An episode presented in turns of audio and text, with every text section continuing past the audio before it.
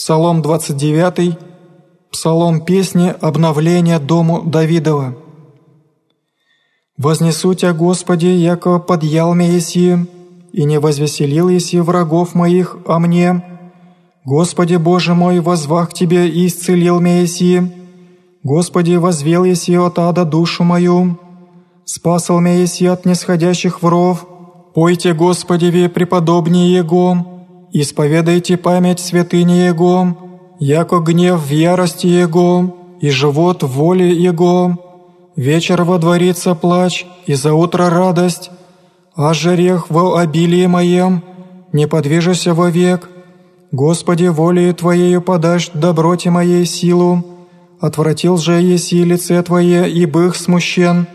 К Тебе, Господи, воззову, и к Богу моему помолюся, кая польза в крови моей, внегда сходите мне во истление, еда исповестся Тебе персть, или возвестит истину Твою.